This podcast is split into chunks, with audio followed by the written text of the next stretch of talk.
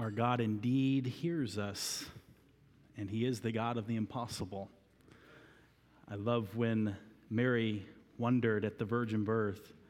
The response to her was, For with God, nothing is impossible. And He's still our great God. If you would please take your Bibles and turn with me to 1 Peter chapter 4. 1 Peter chapter 4.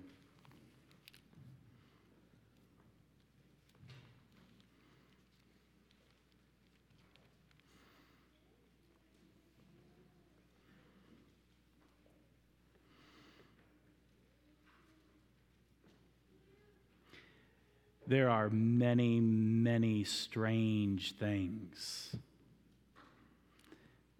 that we observe in this world. There are many, many things we do not understand. And then when we open our Bibles, we are told things that to our natural mind are even stranger. Last week, we were looking here at the admonition of Peter to think it not strange concerning the fiery trial which is to try you, as though some strange thing happened unto you. Last week, we surveyed some of the New Testament and saw the persecution that the church experienced in spite of the fact that God had told them that all power would be given to them when the Holy Spirit came upon them. We observed all through that in the midst of such persecutions and trials, there was rejoicing, as Peter went on to describe here in verse 13. And last week, we didn't have time to continue on the narrative. Have you ever wondered? What happened to Peter? What happened to Peter? Well, this letter here that he wrote, approximately AD 65, is really the last we hear from Peter. The Bible doesn't tell us what happened to Peter, but we learn from tradition recorded in history that Peter saw his last days in Rome. The Romans had a unique form of execution. You've heard of it crucifixion. And the tradition comes down to us that the Apostle Peter, the man that the Holy Spirit inspired to write us these words, think it not strange concerning the fiery trial, which is to try you was sentenced to death, not for any crime he had committed, but because he was a Christian. And he was sentenced to death by crucifixion, the same way Jesus was killed. It is passed down to us that when the time of crucifixion came, he petitioned the executioners that they not crucify him in the same way that his Lord was crucified. And so, in both mocking and to appease him, they crucified him up, upside down on that cross outside of Rome. Peter experienced fiery trials, beginning from that first arrest and imprisonment in Jerusalem to the beatings he experienced in Jerusalem to again the imprisonment and threat of execution, and eventually his death in Rome. In all of this, this is the man whom God inspired to write to us the letter of 1 Peter. Look with me at these words again. 1 Peter chapter 4 in verse 12. He writes, Beloved, think it not strange concerning the fiery trial which is to try you as though some strange thing happened unto you. But rejoice, inasmuch as ye are partakers of Christ's sufferings, that when his glory shall be revealed, ye may be glad also with exceeding joy. If ye be reproached for the name of Christ, happy are ye, for the Spirit of glory and of God resteth upon you. On their part he is evil speaking of, but on your part he is glorified. Gracious God, we give thanks to you for your word. And as you have revealed to us these things, it helps us truly to understand historical accounts and even modern news of the experiences of Christians all around the world and throughout the ages who have endured fiery trials and yet have faced it with joy. Lord, we read that it's because your glory is revealed in them. And so, Lord, as we here today are a people who live in relative peace, may we take heed and may we in our hearts prepare our hearts whatever you may fa- we may face and you lead us into. May we have faith, faith in you. Be with me now as I share your word and consider events from history and illustrating it. Help us, Father, and encourage us. Challenge us, I pray, in your name. Amen. What I'd like to do this morning is to recap what we talked about last week, but then to share with you, share with you some things from history, not just biblical history, but as it continues down through the age of the church and even to our modern times. You know, we have seminaries. And in our seminaries, we learn doctrine. We learn about the triunity of God. We learn about the inspiration of Scripture. We learn about eschatology, the last things. We learn about ecclesiology, how God ordered and structured the church. We learn all kinds of things in theology proper. But there's one interesting course that in some parts of the world is found in seminaries that um, I don't think I have ever seen in a school catalog I have ever looked at. But I have heard that in different Bible schools around the world, they offer courses in martyrdom. Now, I'm not talking about what the Muslims do in the sense of training people to be suicide bombers. That's not the point. Not that kind. No, training believers and Christians what it means to be a witness and what the Bible teaches regarding suffering for the truth. Not in some kind of weird martyr aggression. When we speak of a Christian martyr, that's a polar opposite. One who rather cheerfully endures suffering, torture, and even death for the cause of Christ and the truth of his word. That's what a martyr is. And as we learned last week, that's what each one of us are called to do to be martyrs. But you know, I wonder if there's certain things we've lost because of the comfort in which we live. In fact, in Deuteronomy chapter 6, God warned the nation of Israel, the children of Israel, saying that you will come into a promised land, you will find houses built and vineyards planted, and you will experience relative peace. Don't become complacent. Don't be complacent. They did, and they found themselves complacent. And what's sad is, is that they did not heed the warnings of the Lord in waking up from their complacency, and instead they pursued wickedness. That threat, spiritually, is true even for the church today. For if we had to really, really decide whether or not we believed God and obey His word or live a life of comfort and ease, which would we choose? Which would we choose?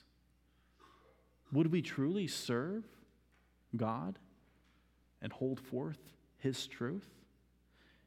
even at great personal cost and sacrifice? As Timothy, Paul wrote to Timothy, and we talked last week, yea, and all that will live godly in Christ Jesus shall suffer persecution. There's a story that comes from even just within the last hundred years of a Bible conference that was taking place in a European country. And as that Bible conference was taking place, there was a man who came into the room and just quietly sat down in the back. But his presence was recognized by all. He was one who had suffered for the cause of Christ, and everyone knew it.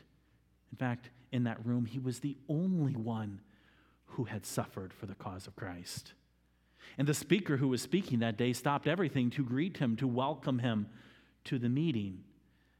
And as he continued on, he wrapped up what he was sharing and he asked him to come and to share a few words of greeting with that congregation. And that man who had suffered much physically for the cause of Christ came to the front and he simply quoted that verse from 2 Timothy Yea, and all that will live godly in Christ Jesus shall suffer persecution. And then he just appealed to the people and said, Will you this morning ask God, What do I do with that verse? What do we do with that verse? That preacher, that's all he said. Then he went back and sat in his open spot in the back of the auditorium. And it was quiet. And the people began to do just as he had asked them and to quietly ask the Lord, What do I do with this verse? And that day began a little mini revival in that community as people realized that their faith was not to be superficial, but was to be deep and grounded deeply in not only the Word of God, but in an intimate relationship with their God. I remember once as a young man, my pastor was preaching and he asked this question If you were on trial as a Christian, would there be enough evidence to convict you?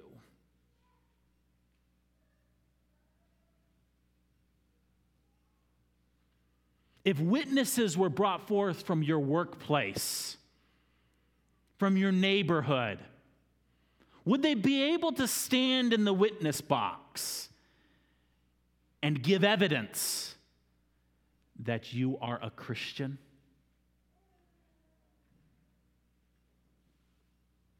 I hope so. I hope so.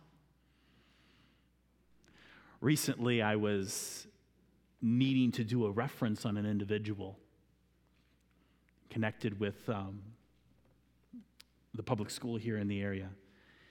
And um, I did a little bit of investigation, and, you know, we have this thing called the internet these days, and people put all their personal details out there on the internet.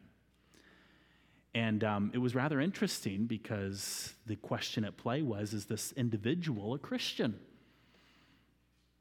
And oh, it was so nice to, within just a very few moments, be able to identify not just flowery, feel good Christian sayings on public Facebook pages, but consistent spirit and words of truth posted on social media. Now, some of you are not on social media because you wouldn't like people like me doing that to you. Good for you.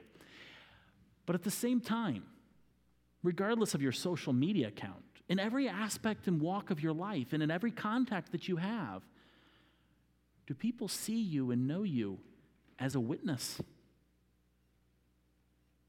Are you the person they think of when they think of Jesus? When they think of what a Christian is? And if on trial, would there be enough evidence to convict you as a Christian?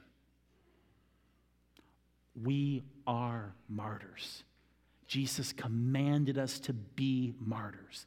That doesn't mean we got this, what I call martyr complex. Always looking for trouble, always looking for somebody to pick on me, you know, because that can happen too. In fact, it's interesting as it continues on. And always looking for, oh, woe is me. No, no, no, no, no, no.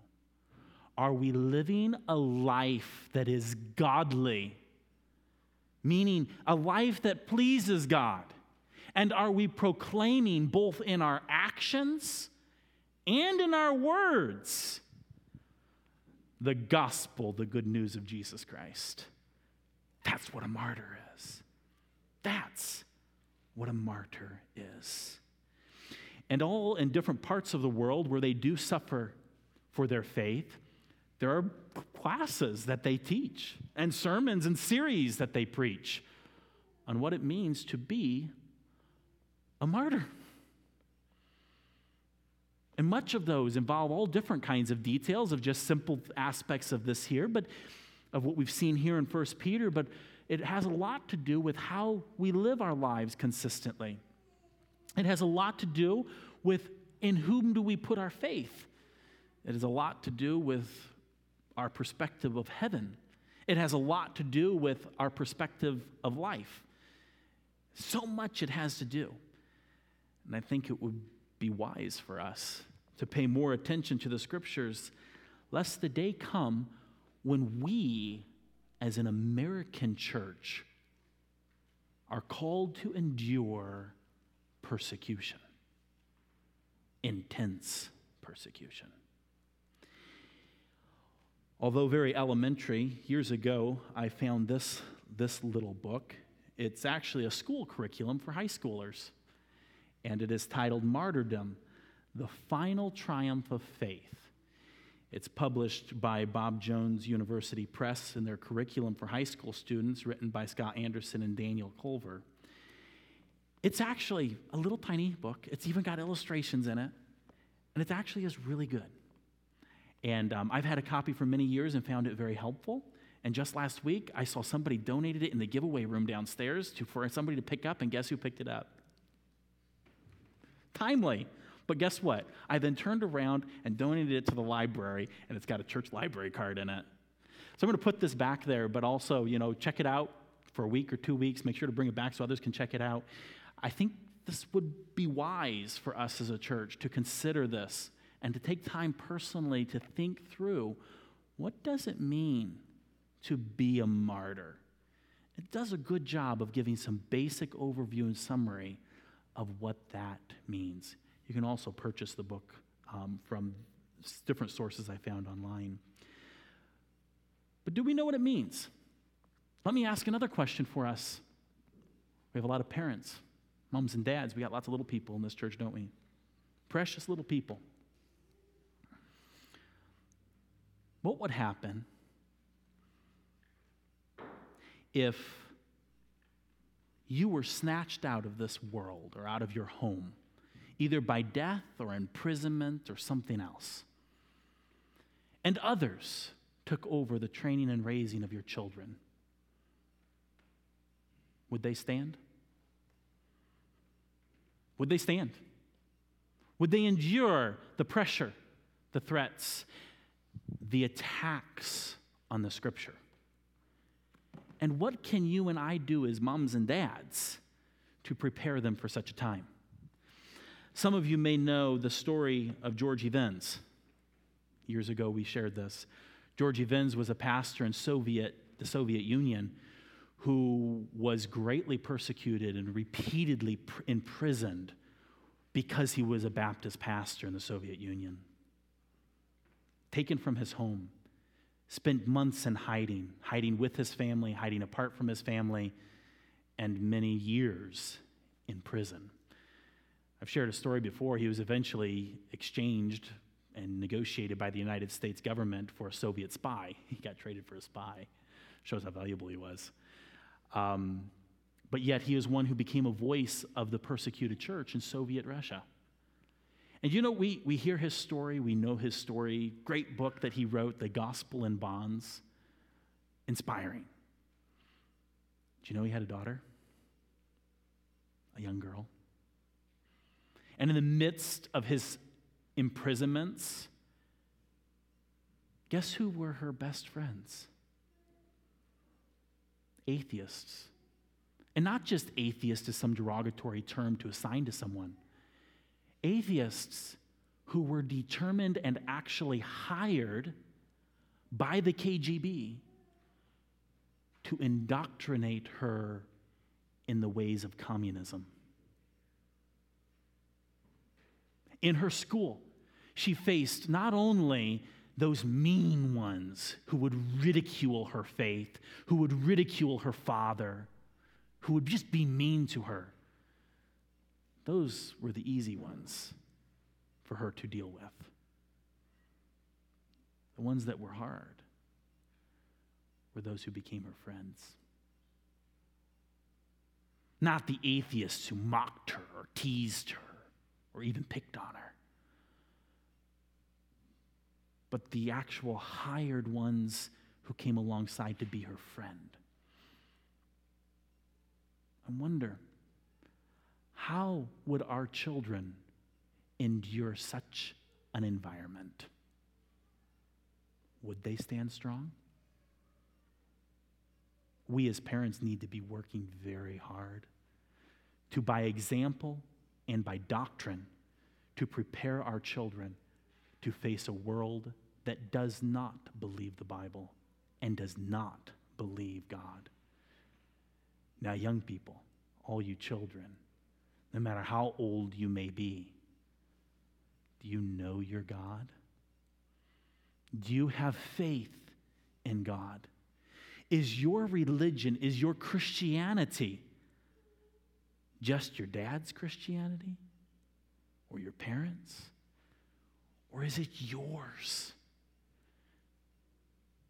If your very life was threatened, your comfort was threatened, would you stand true? I encourage you this morning genuine and true faith does stand true. Now, that doesn't mean that there's not those who have fallen under pressure, but that's because they've wavered in unbelief. I think it's foolish for us to go forth boasting of our faith, of our strength.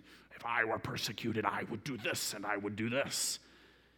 Back in the late 90s, early 2000s, there was a massive um, prominency of, of the subject of martyrdom and persecution in the United States and a fascination with it. And a song came out and it was big about this I will, I will, I will. And it's really more so about do you know Jesus?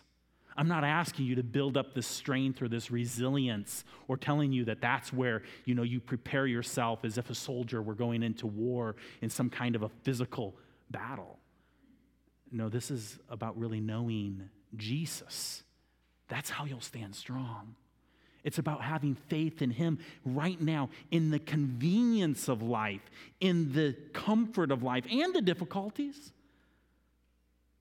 There is where it lies. Whatever may come in the future, I don't know what it would be. I don't pray for persecution. I don't. I told you last week there's some in certain parts of the world who have prayed for persecution to come to America to refine her churches. That sounds pious, but I don't think it's biblical because the Bible says, pray for the kings and all that are in authority that we may lead a quiet and a peaceable life. But yet, are we really ready for the fiery trial that is to try us. Sometimes we hardly can survive missing lunch without getting angry. We call it hangry. Oh, would we be able to endure the suffering for truth? I'll tell you, one way that has motivated and encouraged me and has been a great encouragement to saints throughout history has been to consider the lives of other martyrs. there comes a story of a man in England who had heard of intense persecution in one part of the land. And this is in the 1500s. And he traveled particularly to this town where persecution was particularly severe and where Christians had actually been gathered up throughout England and brought to this place and executed. And he had seen some of the agents of the state church in his community, and he knew that the threat was coming to his community. And he told his wife, I need to go to, I believe the city was Stanfield or Smithfield. I need to go to Smithfield. I need to go to Smithfield. And he told his wife to learn the way. He went to Smithfield, and there he witnessed courageous men and women stand for truth and for the gospel in the face of death and through death. He came back home to his wife and he told his wife, On the first day, I couldn't believe what I saw. I couldn't believe the horror of it all. And I couldn't believe how they endured. Then I started listening to them. And I'd hear them speak as they were being led to the stake. I'd hear them sing. I'd hear them give praise. And I realized that they were walking and living already in heaven. They were walking and living already in heaven. And he began to lead his wife and his children daily, daily to walk and live already in heaven. You know, that's biblical. Ephesians speaks of us as Christians right now in this ugly, dirty world as seated in heavenly places. Do we live as if we are in heavenly places? Because if we do, when we are come to the point of needing to be tested as to what we really believe, if we are already living in heavenly places, we need not fear what any man may do to us. For even as Peter wrote previously in this very book, who is he that will harm you? Is the question. When all principalities, all powers, all authorities have been made subject to the one who was crucified, himself martyred, buried, risen, and ascended, and is sitting at the right hand of the throne of God. Everything subject to him. And so, if we are seated in Christ, with Christ in heavenly places, then we need not fear what man shall do to us. So, today, in our comfort and our ease, in what we think is security, in what we think is wealth, are we really living in heavenly places? Or are we really in the midst of comfort and wealth, naked and destitute? Because I'll tell you, there have been those who have suffered in the past who were physically naked and physically destitute, but yet they were living as if they were kings and queens in the glory of heaven.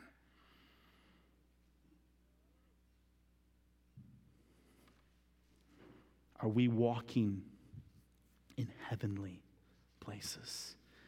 I think of that man who went to Smithfield and he came home with that perspective, that aspect of life. You know what happened within 12 months to that man and every member of his family? They were led that path at Smithfield to the stake, and every one of them were burned to death.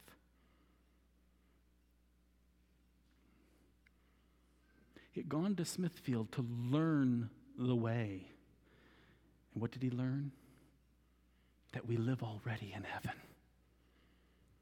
Do we live already in heaven?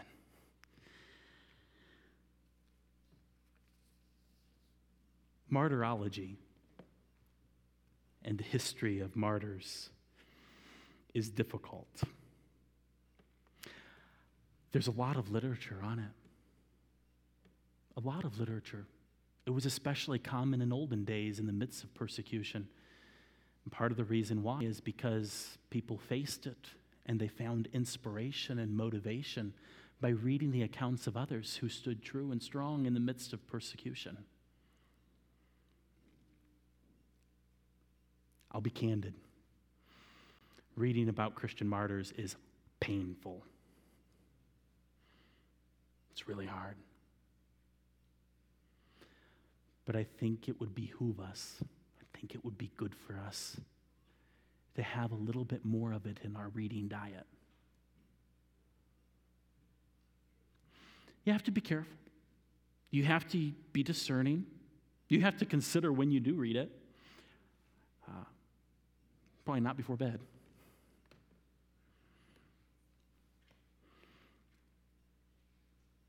But do we understand from history the way we can learn from them? And I think it would be wise for us too. Thieleman J. Van Braght, a, a prominent martyrologist from the Anabaptist tradition, who lived in the 1500s, recorded and wrote a book of Anabaptist martyrs. And in his introduction, he wrote, True enough, we shall lead you into dark valleys, even into the valleys of death, where nothing will be seen but dry bones skulls and frightful skeletons of those who have been slain, those beheaded, those drowned, others strangled at the stake, some burnt, others broken on the wheel, many torn by wild beasts, half devoured and put to death in manifold cruel ways. However, there is something in these accounts that inspires the Christian reader, motivates the Christian reader in how we ought to live. You ever heard of the pilgrims? You know, Thanksgiving, the pilgrims? Do you know that when they came across in the Mayflower, it said they had three books? You think you can guess the first one? The Bible. You know what the second was? John Bunyan's Pilgrim's Progress, which is an allegorical account of the Christian life. I'm curious, how many of you have a copy of Pilgrim's Progress? Okay, good. And the third book, what do you think it was? Any of you know? What was it? Foxe's Book of Martyrs. They had an edition of, of John Foxe's Book of Martyrs. By the way, if you go out and look for John Foxe's Book of Martyrs, you'll find all kind of kinds of editions. I actually have three right here. Um, what's interesting, though, about it is that you, you won't find actually an original. Um, his original edition was eight volumes long. If you do find an original, you won't be able to afford it. Um, his original edition was eight volumes long, and some of the reason why it's so long, and this is actually an interesting part of it, is that he had a philosophy at that time not only of just recording of their deaths and lives, but of what they stood for, which is kind of interesting and kind of tragic in some of the more modern editions, particularly in that just because you're reading someone and they're declared as a Christian martyr, be careful with martyrology literature. Because sometimes people are presented as Christians or as martyrs, or Christian martyrs, and as not always necessarily born again believers. And so you want to be careful. You also want to be careful because you may read of people of different persuasions theologically. Um, sometimes in, in, uh, in a way in which it's, it's heresy and in other ways when it's just different. And so you want to be aware of that as you read. And there's a point of respect for those where it's just a little different, but then there's also a point of don't be led astray by when it's heresy. And so you have to, you have to, have to have discernment. But I encourage you, if you don't have a copy of Foxe's Book of Martyrs, get a copy. Have it in your home. And take time occasionally to read it. I'll give you a heads up. See, I have three editions. I've never read these three cover to cover. You can't. Maybe you can, I can't. It's hard. But it's also an aspect where the little bit here and there, throughout, especially, let, let me tell you, this may shock you, but one of the most incredible times to read these accounts are those moments when you think your life is terrible. One of the reasons is because it ain't terrible compared. And reading it gives you a perspective not only of comparison your earthly life, but also gives you that same perspective that that man had. I believe his name is Mr. Rogers going to Smithfield, of seeing the examples of these, of where they put their focus. And when you're in the midst of a trial and difficulty, when you keep seeing and walking by sight, to then read of those who truly had horrors, much worse than your own, were walking by faith in heavenly places. It's that reminder. Let's walk in the heavenly places where Christ Jesus is at. And there's lots of books. John Foxe's Book of Martyrs is a basic standard reference, written very much so from the perspective of the Protestant and Reformed people. Whereas there's another book titled uh, by Thieleman J. Van Braght, written about the same time, which focuses on the Anabaptists.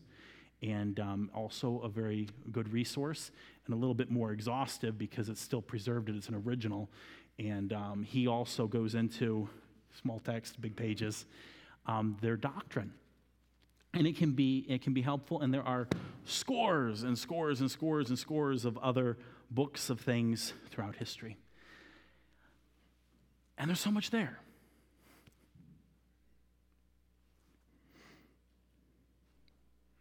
And I'm not telling you to go focus on reading about martyrs, but I encourage you to give it some time in your reading literature, but not to the neglect of your relationship with God.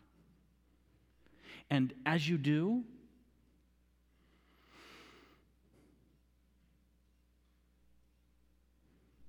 I pray that each one of us, in anticipating what is yet to come in life, we walk by faith and not by sight.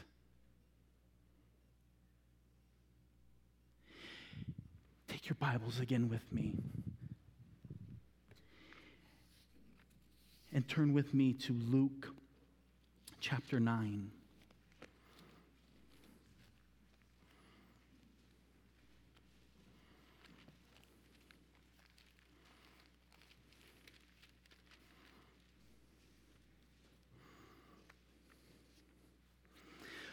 Luke 9, verse 23, Jesus says this If any man will come after me, let him deny his, himself and take up his cross daily and follow me. For whosoever will save his life shall lose it. But whosoever will lose his life for my sake, the same shall find it. James 1, verse 12 says, Blessed is the man that endureth temptation. For when he is tried, he shall receive the crown of life which the Lord hath promised to them that love him. A crown of life is promised to those who love him especially referred to those enduring temptation and trial. Revelation chapter 2 and verse 10 says, Fear none of those things which thou shalt suffer. Fear none of those things which thou shalt suffer. Behold, the devil shall cast some of you into prison, that ye may be tried. And ye shall have tribulation ten days in, in studying the concept of numbers in the New Testament, 10 is a number of testing, trial, not necessarily literally 10 days here, but a testing time. Shall have tribulation 10 days. Be thou faithful unto death. Jesus says, and I will give you a crown of life. A crown of life we go through life and we struggle and we dif- have difficulties. I'm reminded of an account that comes in recent modern history from Sudan. Sudan is a nation where Christians are severely persecuted. It's, it's since, since the division, it's gotten better, but it's been rough. There's a story of a man who was watching out his window one day and he saw a crowd of people coming down the street toward his house. And they were singing they were dancing, they were skipping down the street. It was a celebration. He was curious. He didn't know of any holiday there in Sudan. He didn't know of any reason why these people would be prancing down the street, singing, cheering. So he kind of went out, went towards them. As he got closer to hear them, he, he figured out they were Christians because they were praising Jesus. They were singing praises to the Lord. And so he goes, Oh, it must be a Christian holiday. But he couldn't think of what holiday it must be. He kept getting closer, and they kept getting closer to him. And as they came closer, he could see their eyes. And he was perplexed. Here, he could hear the most joyous sound he had ever heard. But he saw their eyes, and they were streaming with tears. Tears were gushing forth from their eyes He kept walking towards them, they kept dancing towards him. Then he saw a stretcher. And he saw them carrying a lump of something on it. And as they came closer, the singing was still just as joyful and beautiful. The tears continued to stream. And he saw on that stretcher the mutilated body of a Christian man. He didn't understand it. He followed him. They continued singing. They continued leaping and skipping for joy. They dug the grave with an intensity of as if they were having a party. Then they buried this man. He watched it all, confused. He knew some of the people there. And he went home hearing them sing, and it continued until they were out of earshot. And the next morning, he was determined he was going to go talk to those Christians. He wanted to know what was going on. And he found one of those Christians. And He told him what he had seen the day before. And he asked him, Why were you celebrating? Why were you celebrating? He could see the injustice of it. He found that this man had been murdered and tortured for no other reason other than the fact that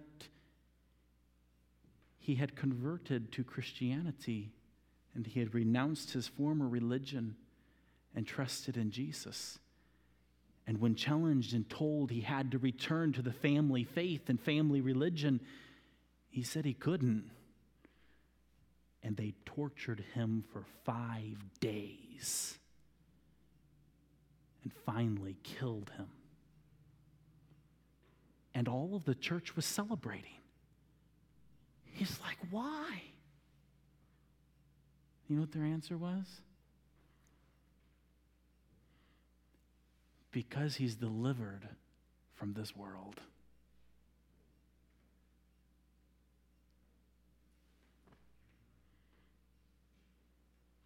He was already living in heavenly places. Even though he had only been a Christian for three days.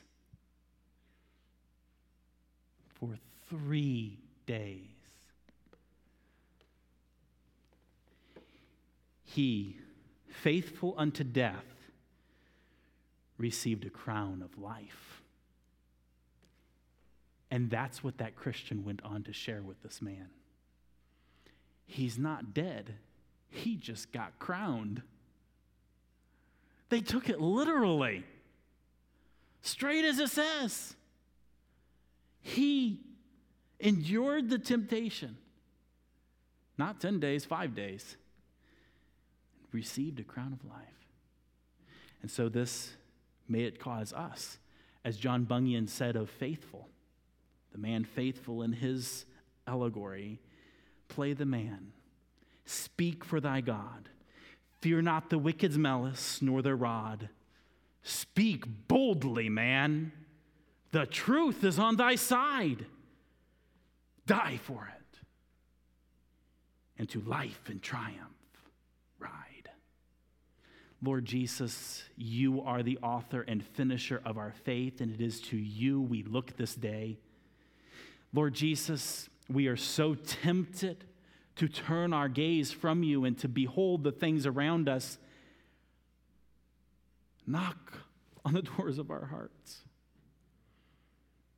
As you have said in Revelation, you long for those who are your children to come in and to sup with us and to have fellowship. Lord Jesus, may that be true for each of us every single day, regardless of persecution, regardless of peace, regardless of ease, regardless of our health. May daily and moment by moment we abide in you and you in us and your words in us that the Father might be glorified. May your glory rest upon us, regardless of what we may be experiencing in this day or in this week. Lead us, go before us. We need you day by day. And may that not just be a trite cry, but from the sincerity of our hearts. Lord, we need you.